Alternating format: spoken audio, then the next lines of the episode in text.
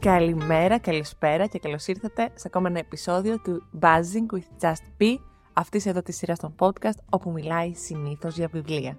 Καλή εβδομάδα σε όλες και όλους, ελπίζω να είστε καλά, ελπίζω το τέλος του ε, Γενάρη να σας βρίσκει έτσι ήρεμους θα πω και να έχετε βρει τα πατήματά σας μετά τις γιορτές. Ένα πολύ μεγάλο ευχαριστώ για την ανταπόκριση και τα μηνύματα από το προηγούμενο επεισόδιο, το Cup of Tea της προηγούμενης Δευτέρας. Το αγκαλιάσατε, το αγαπήσατε, σας άρεσε και η ανάγκη για Cup of Tea είναι τελικά μηνιαία όπως ε, ήταν αρχικά και όχι να κάνω Cup of Tea ένα τρεις ή τέσσερις μήνες. Noted, θα το φτιάξουμε. Σήμερα λοιπόν είμαστε εδώ με το πρώτο βιβλίο της χρονιάς το οποίο διάβασα. Είναι το «Πριν κρυώσει ο καφές» που κυκλοφορεί από τις εκδόσεις Κλειδάριθμος στα ελληνικά. Ένα βιβλίο του ε, Ιάπωνα Τοσικάζου Καβαγκούτσι. Ένα βιβλίο που νομίζω έχει γίνει τόσο γνωστό και στα social και στα βιβλιοπολία οπουδήποτε που με το που βλέπεις το εξώφυλλό του πλέον το καταλαβαίνεις. Έχει ένα πολύ cute εξώφυλλο, είναι η αλήθεια. Το έβλεπα πολύ καιρό εδώ πέρα στο βιβλιοπωλείο. Το έχω κάνει και δώρο κιόλας αυτό το βιβλίο. Ε, ήθελα να το πάρω και ήταν τέλειο το timing που μεταφράστηκε στα ελληνικά επιτέλους από τη Βάσια Τζανακάρη. Τι είναι τώρα αυτό το βιβλίο, τι μας λέει και πώς μας φάνηκε; Για αρχή πάμε να διαβάσουμε το οπισθόφυλλο. Τι θα άλλαζες εάν μπορούσες να ταξιδέψεις πίσω στο χρόνο; Σε ένα μικρό σοκάκι στο Τόκιο υπάρχει ένα καφέ που σερβίρει καλοψημένο καφέ εδώ και περισσότερο από 100 χρόνια. Αυτό το μαγαζί όμως προσφέρει μια μοναδική εμπειρία στους πελάτες του, τη δυνατότητα να ταξιδέψουν πίσω στο χρόνο. Τέσσερις άνθρωποι επισκέπτονται το καφέ, ελπίζοντας ο καθένας τους να αξιοποιήσει το ταξίδι στο χρόνο με σκοπό να κουβεντιάσει με τον εραστή που έφυγε μακριά, να λάβει το γράμμα από τον σύζυγο που έχει χάσει τη μνήμη του να δει την αδελφή για τελευταία φορά και να συναντήσει την κόρη που δεν είχε ποτέ την ευκαιρία να γνωρίσει. Αλλά το ταξίδι στο παρελθόν ενέχει κινδύνους. Οι πελάτες πρέπει να καθίσουν σε μια συγκεκριμένη καρέκλα, δεν κάνει να φύγουν από το καφέ και τέλος το σημαντικότερο, πρέπει να επιστρέψουν στο παρόν πριν κρυώσει ο καφές.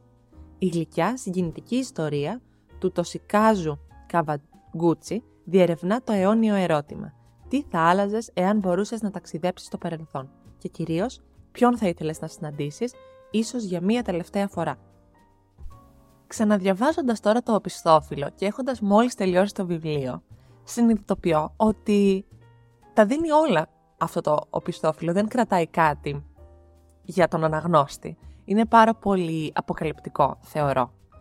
Ενδεχομένως, δηλαδή θα ήθελα να μου λέει το τι γίνεται σε αυτό το καφέ, αλλά θα προτιμούσα να μην μου αναφέρει συγκεκριμένα τις ιστορίες και ούτε τους κινδύνους που ενέχει, τους κανόνες εντός εισαγωγικών έτσι όπως τους λέει. Είναι ένα βιβλίο πράγματι γλυκό, μια ιστορία συγκινητική, μ, γλυκιά θα την έλεγα έτσι, cute. Είναι νομίζω μια ιστορία πολύ ωραία για να διαβαστεί γρήγορα, ε, για να διαβαστεί ακόμα και από εφήβους, θεωρώ. Είναι μια ωραία ευκαιρία να διαβάσουμε έναν Ιάπωνα συγγραφέα και όπως είχα αναφέρει και σε ένα από τα χριστουγεννιάτικα επεισόδια είναι ένας από τους στόχους μου αυτή τη χρονιά να διαβάζω περισσότερο συγγραφείς όχι Ευρωπαίους ή Αμερικάνους, που εντάξει Αμερικάνους νομίζω ότι διαβάζω έτσι και αλλιώς πάρα πολύ, αλλά νομίζω ότι οι προσδοκίες μου για το συγκεκριμένο βιβλίο ήταν περισσότερες και πιο συγκεκριμένες, για παράδειγμα. Την, το concept του να μπορείς να επιστρέψεις στο παρελθόν με τον έναν ή τον άλλον τρόπο, το έχουμε ξαναδεί, ξαναδιαβάσει, ξανακούσει. Επομένως, το στίχημα για τον δημιουργό, για τον συγγραφέα, θα ήταν να στήσει μια ιστορία γύρω από αυτό, η οποία είναι πρωτότυπη. Σίγουρα δεν έχω ακούσει για κάποιο άλλο καφέ που να μπορεί να το κάνει αυτό, είναι μια πρωτότυπη ιδέα. Νομίζω όμως ότι ο τρόπος που γράφτηκε, που υλοποιήθηκε τελικά, εκεί είναι που δεν με κέρδισε το συγκεκριμένο βιβλίο. Το βρήκα αρκετά απλοϊκό. Στην αρχή με μπέρδεψε το ότι ο συγγραφέας μου έδινε πάρα πολλά ονόματα, τα οποία δεν είμαι εξοικειωμένα με αυτά τα ονόματα. Δεν είναι Γιάννης Μαριανίκος, τέτοια. Είναι ιαπωνικά ονόματα, τα οποία στο δικό μου μυαλό, όταν διάβαζα μία σελίδα και διάβαζα πέντε ονόματα εκεί μέσα διαφορετικά, νόμιζα ότι είναι τα ίδια. Πάρα πολλές φορές γύρισα πίσω για να δω ποιος είναι ποιος. Αυτό λοιπόν με, δεν με δυσκόλεψε, με ενόχλησε αυτό από την αρχή του βιβλίου και μετά το ότι είναι πάρα πάρα πάρα πολύ περιγραφικός ως προς τα συναισθήματα των ανθρώπων και συγκεκριμένος δεν μου αφήνει τίποτα να το σκεφτώ μόνη μου ή ακόμα καλύτερα να το νιώσω μόνη μου μέσα από την ανάγνωση. Που θεωρώ ότι εκεί βρίσκεται η μαγεία ή η συγγραφική ικανότητα αν θέλεις. Αν χρειάζεται να μου τα γράψεις όλα την κάθε λέξη που περιμένεις εσύ που θέλεις να νιώσω, τότε... δεν ξέρω. Τώρα στο περιεχόμενο του, του βιβλίου και των ιστοριών. Το βιβλίο χωρίζεται σε τέσσερις ιστορίες, σε τέσσερις ανθρώπους λοιπόν που θέλουν να ταξιδέψουν στο παρελθόν, ο καθένας σε διαφορετικό πλαίσιο και διαφορετικό λόγο. Οι ιστορίες είναι ενδιαφέρουσες, μέχρι εκεί για μένα, έχουν στοιχεία συγκινητικά και νομίζω ότι μπορείς να, να καταλάβεις πράγματα από την κάθε ιστορία, όπως για παράδειγμα το ότι θα πρέπει να μιλάς, να επικοινωνείς, να εκφράζεσαι ή κάποιες καταστάσεις που δεν σου αρέσουν και σε δυσκολεύουν να προσπαθήσεις να τις αντιμετωπίσεις κατάματα και όχι να υπεκφεύγεις ή τι γίνεται, πώς διαχειρίζονται οι άνθρωποι την απώλεια. Αλλά καμία ιστορία δεν με κέρδισε τελείως να, με, να τελειώσει το κεφάλαιο και να με, να με συνεπάρει. Δεν ξέρω πώς να το, πώς να το περιγράψω. Βρήκα και κάποια, κάποια προβληματικά στοιχεία, ε, ειδικά στην πρώτη ιστορία. Τώρα όσοι έχετε διαβάσει το βιβλίο ίσως καταλάβετε, αλλά δεν θέλω να περάσω σε spoilers σε αυτό το επεισόδιο, σε καμία περίπτωση. Έχει να κάνει τέλος πάντων με τον τρόπο που η κοπέλα αυτοπαρουσιάζεται και πώς, πόσο δυναμική δεν είναι, ενώ είναι μια πάρα πολύ ε, πετυχημένη γυναίκα στη δουλειά της και έχει πολύ ενδιαφέροντα skills, για παράδειγμα μιλάει πολλές γλώσσες, αλλά στο συγκεκριμένο κομμάτι εκεί πέρα του βιβλίου φαίνεται πάρα πολύ άβουλη και αδύναμη. Δεν ξέρω, ε, θα μου πεις δεν μπορεί να γίνει αυτό στην πραγματική ζωή; Μπορεί, αλλά όταν μου χτίζεις ένα προφίλ μιας γυναίκας τόσο ε, δυναμικής, δεν είναι έτσι σε όλη της τη ζωή δεν, θέλω να πω δεν θα φοβόταν να ζητήσει από τον φίλο της να, να μην φύγει, για παράδειγμα. Ένα στοιχείο που μου άρεσε είναι το ότι μέσα από το βιβλίο διάβασα και έμαθα κάποιες λεπτομέρειες εκεί πέρα για την κουλτούρα την Ιαπωνική ή χαρακτηριστικά της ζωής στο Τόκιο. Για την ζέστη, για το πόσο μικρά είναι τα σπίτια, χώροι κτλ για συνήθειες που έχουν οι άνθρωποι στην καθημερινή τους ζωή και σε σχέση με τις δουλειές τους. Και μπορώ να πω ότι ένα στοιχείο που μου άρεσε ακόμη είναι το ότι οι χαρακτήρες, οι άνθρωποι που δούλευαν στο καφέ ήταν σταθεροί σε όλες τις ιστορίες και αυτό μου έβγαλε μία αίσθηση μιας σταθερότητας σε ιστορίες που εναλλάσσονται και αλλάζουν και μάλιστα ότι αυτοί ήταν αρκετά δεμένοι μεταξύ τους. Μου έβγαλε ένα κόζινες ως προς αυτό. Αυτό ήταν από τα καλά στοιχεία, μπορώ να πω, του, του βιβλίου. Τώρα το συγκεκριμένο βιβλίο και ο συγκεκριμένος συγγραφέας έχουν ακόμα δύο βιβλία που ακολουθούν. Είναι μια τριλογία ουσιαστικά. Έχουμε το Before the Coffee Gets Cold νούμερο 2, Tales from the Cafe, που έρχεται με ακόμα τέσσερις ιστορίες και το Before Your Memory Fades που είναι το τρίτο βιβλίο ουσιαστικά. Και το τρίτο βιβλίο, το Before Your Memory Fades, που και αυτό συνεχίζει στο ίδιο μοτίβο του καφέ, της επιστροφής στο παρελθόν και μας φέρνει είτε καινούριους είτε παλιούς χαρακτήρες.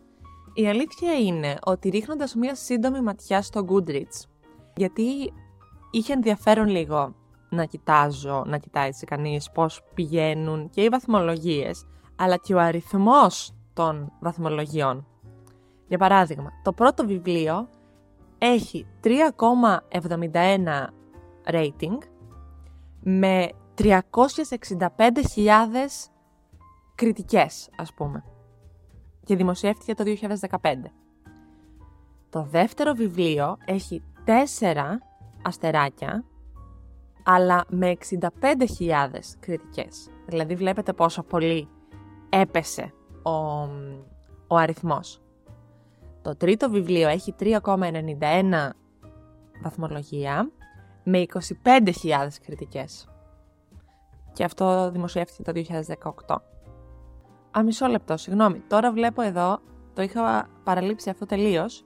Ενδεχομένως γιατί δεν το έχω δει και στα βιβλιοπολία. Υπάρχει και τέταρτο βιβλίο λοιπόν, άρα είναι τέτραλογία. Before we say goodbye. Before the coffee gets cold 4 που δημοσιεύτηκε το 21 με 4,1 βαθμολογία και 9.000 κριτικές αυτή τη φορά. Και από ό,τι βλέπω και το τέταρτο έχει να κάνει με καινούριους επισκέπτες του καφέ Φωνικούλη Φωνικούλα, έτσι λέγεται το καφέ, ε, που θέλουν να ταξιδέψουν στο παρελθόν. Θα επαναλάβω το πόσο πολύ μου αρέσει η αισθητική των εξοφύλων και των τεσσάρων και θα μπορούσα να τα αγοράσω μόνο και μόνο για να τα έχω στη βιβλιοθήκη μου το ένα δίπλα στο άλλο, αυτά τα πολύ ωραία χρώματα.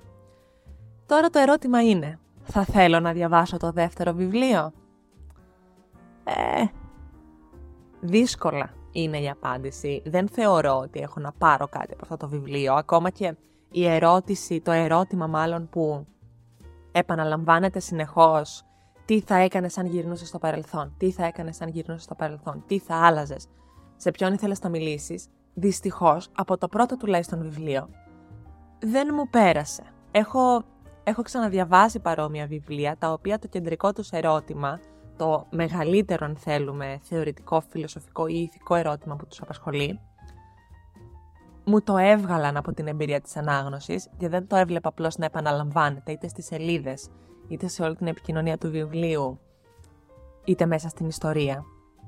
Οπότε δεν είμαι σίγουρη αν θα διαβάσω το δεύτερο βιβλίο, αλλά επιφυλάσσαμε. Αυτό που ίσως κάνω είναι το εξής. Ίσως πάω ε, σε ένα από τα βιβλιοπολία εδώ πέρα στο Βερολίνο και πιάσω λίγο το δεύτερο και το τρίτο βιβλίο και το ξεφυλίσω, το ρίξω μια ματιά στο πώς γράφει. Αν συνεχίζει να γράφει με τον ίδιο τρόπο, δεν θεωρώ ότι είναι πρόβλημα μετάφραση εδώ πέρα στο ελληνικό. Θεωρώ ότι είναι ζήτημα του συγγραφέα και το, του πώς γράφει. Και είναι οκ, δεν χρειάζεται να, να μας ταιριάζουν όλοι οι συγγραφείς. Τι να κάνουμε τώρα. Οπότε ίσως κάνω αυτό. Ίσως πάω να τους, να τους ρίξω μια ματιά. Θα ρίξω και μια ματιά στο πρώτο βιβλίο, το αγγλικό. Να βεβαιωθώ ότι δεν είναι ζήτημα μετάφρασης ελληνικής, που ξαναλέω θεωρώ πως δεν είναι και τότε θα, θα δω αν θα με κερδίσει να πάρω το δεύτερο βιβλίο. Σίγουρα πάντως δεν είναι προτεραιότητα και δεν είναι από αυτές τις φορές που διαβάζω έναν καινούριο συγγραφέα, έρχομαι σε αυτό το podcast ενθουσιασμένη και μετά σας λέω ανυπομονώ να διαβάσω και περισσότερα βιβλία από αυτόν ή αυτήν τη συγγραφέα. Δεν είναι μια τέτοια φορά σήμερα, δεν πειράζει.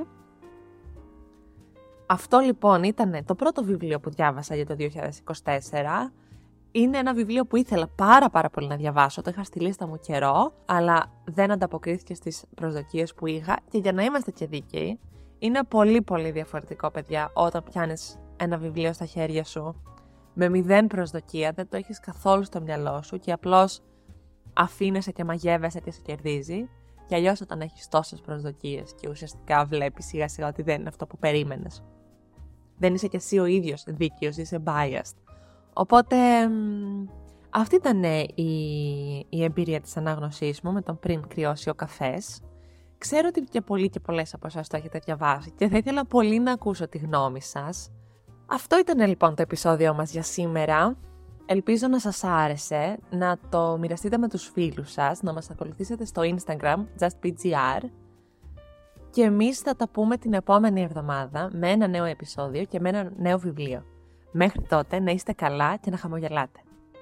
Πριν απ' όλα, πάνω απ' όλα, να προσέχετε τους εαυτούς σας. Γεια σας!